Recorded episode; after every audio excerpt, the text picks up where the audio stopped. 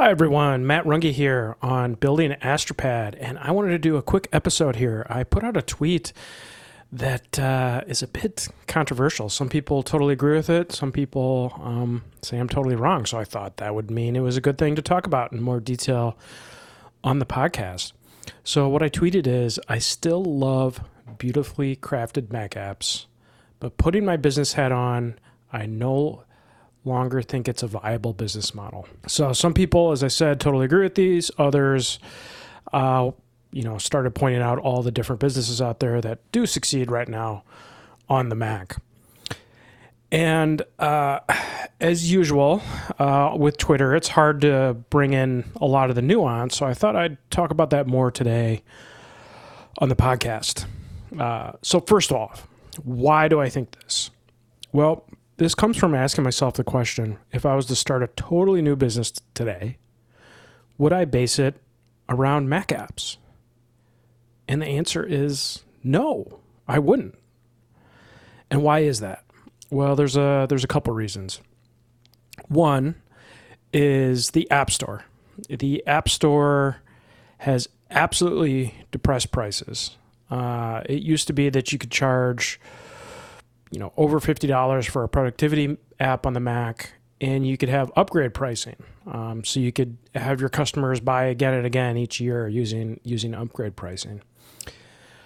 The App Store has not allowed any kind of upgrade pricing, has aggressively pushed down prices. Now it has expanded the market dramatically, but it still has has has pushed down prices. And so when a lot of stuff is selling for a couple bucks, even on the Mac App Store, it's hard to sell something, software, for over fifty dollars.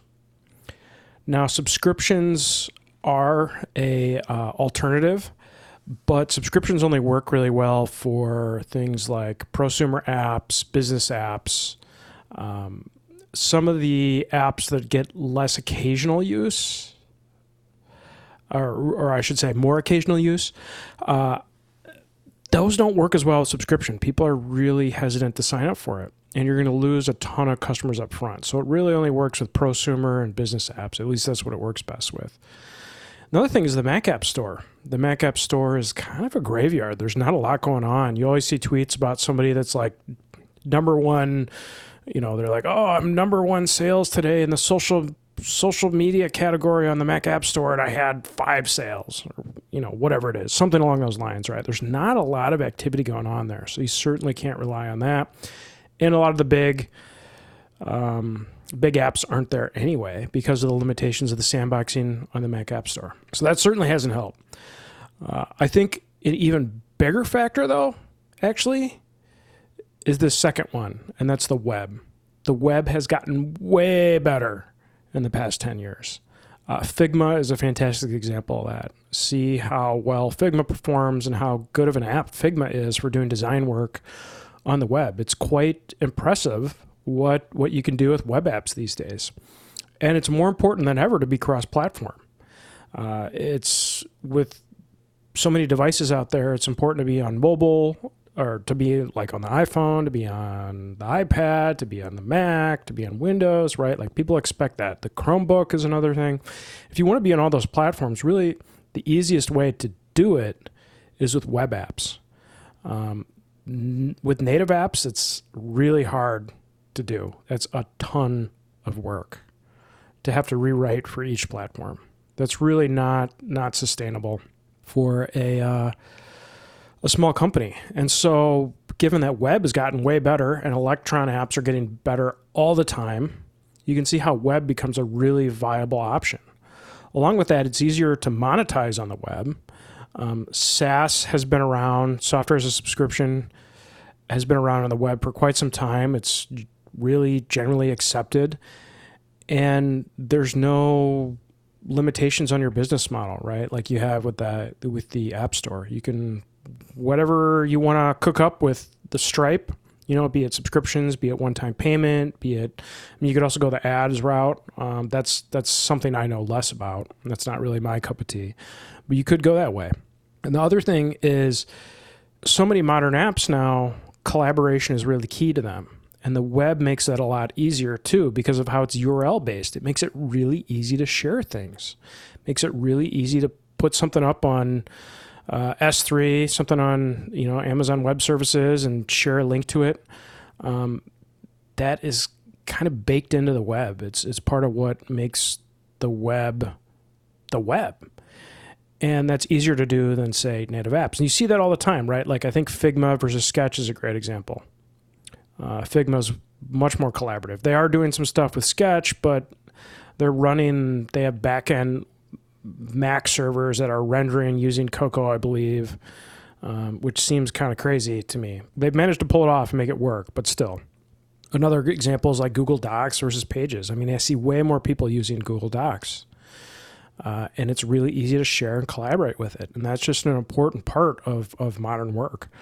Another thing, too, is next time you see somebody that's really not a uh, tech geek working on their computer, pay attention to how many apps they use that are web-based.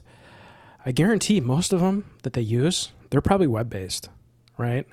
And that has just continued to eat away at it. So that's probably, of all the reasons, probably the biggest I'd be hesitant to um, build strictly a Mac app.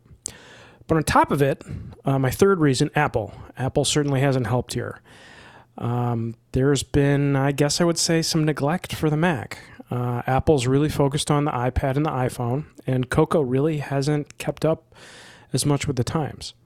Now, I don't, I wouldn't do anything different if I was them, right? Apple, even as big as they are, they have limited resources, and they need to focus it on, put more focus on certain products.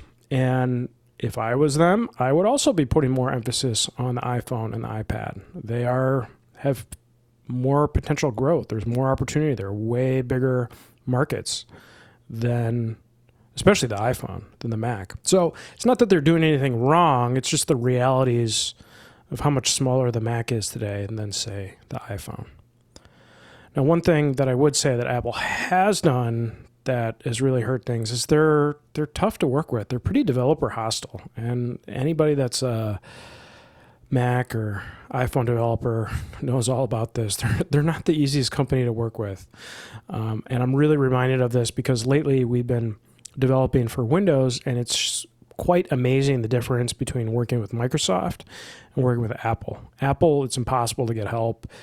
Uh, Microsoft, it's the total opposite. They bend over backwards to help their developers, which has been a breath of fresh air. It's been fantastic. But Apple, yeah, they're they don't they don't care so much about their third-party ecosystem, right?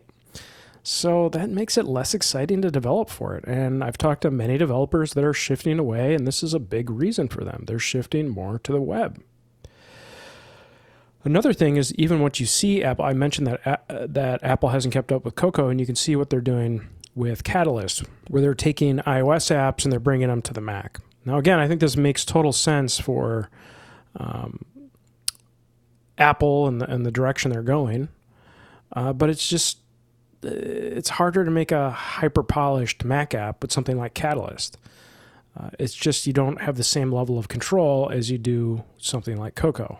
But you can see the direction they're headed. They're headed the direction of Catalyst, of being able to have one code base that runs across. Again, makes total sense, but it's harder to make a stunning Mac app using just Catalyst.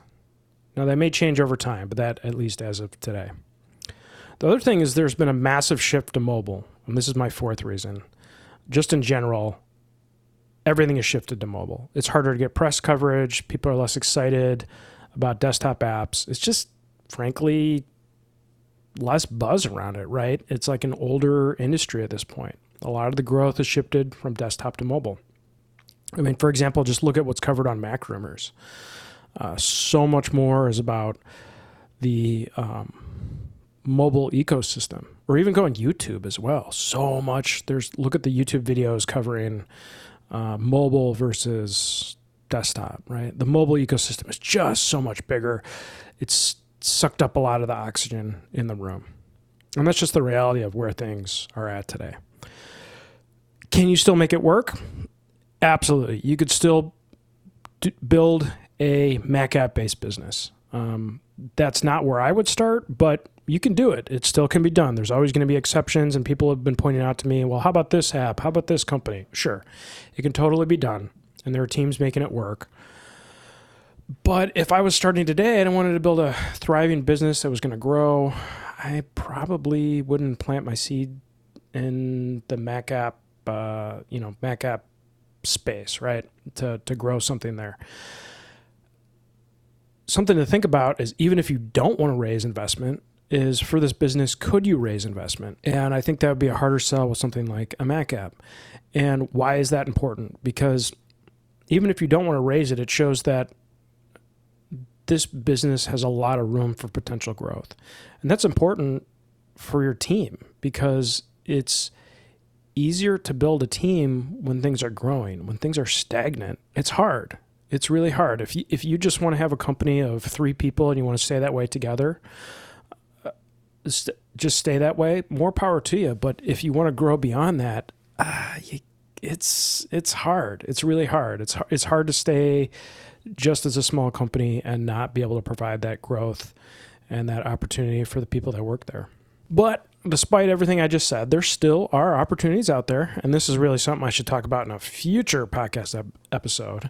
Uh, I think a couple areas that are particular interest to me are hardware coupled with software. So you have a hardware component. We do this with Luna, coupled with some software. Uh, people are much more willing to pay for hardware. Much they're willing to pay higher prices for hardware than they are for software at this point.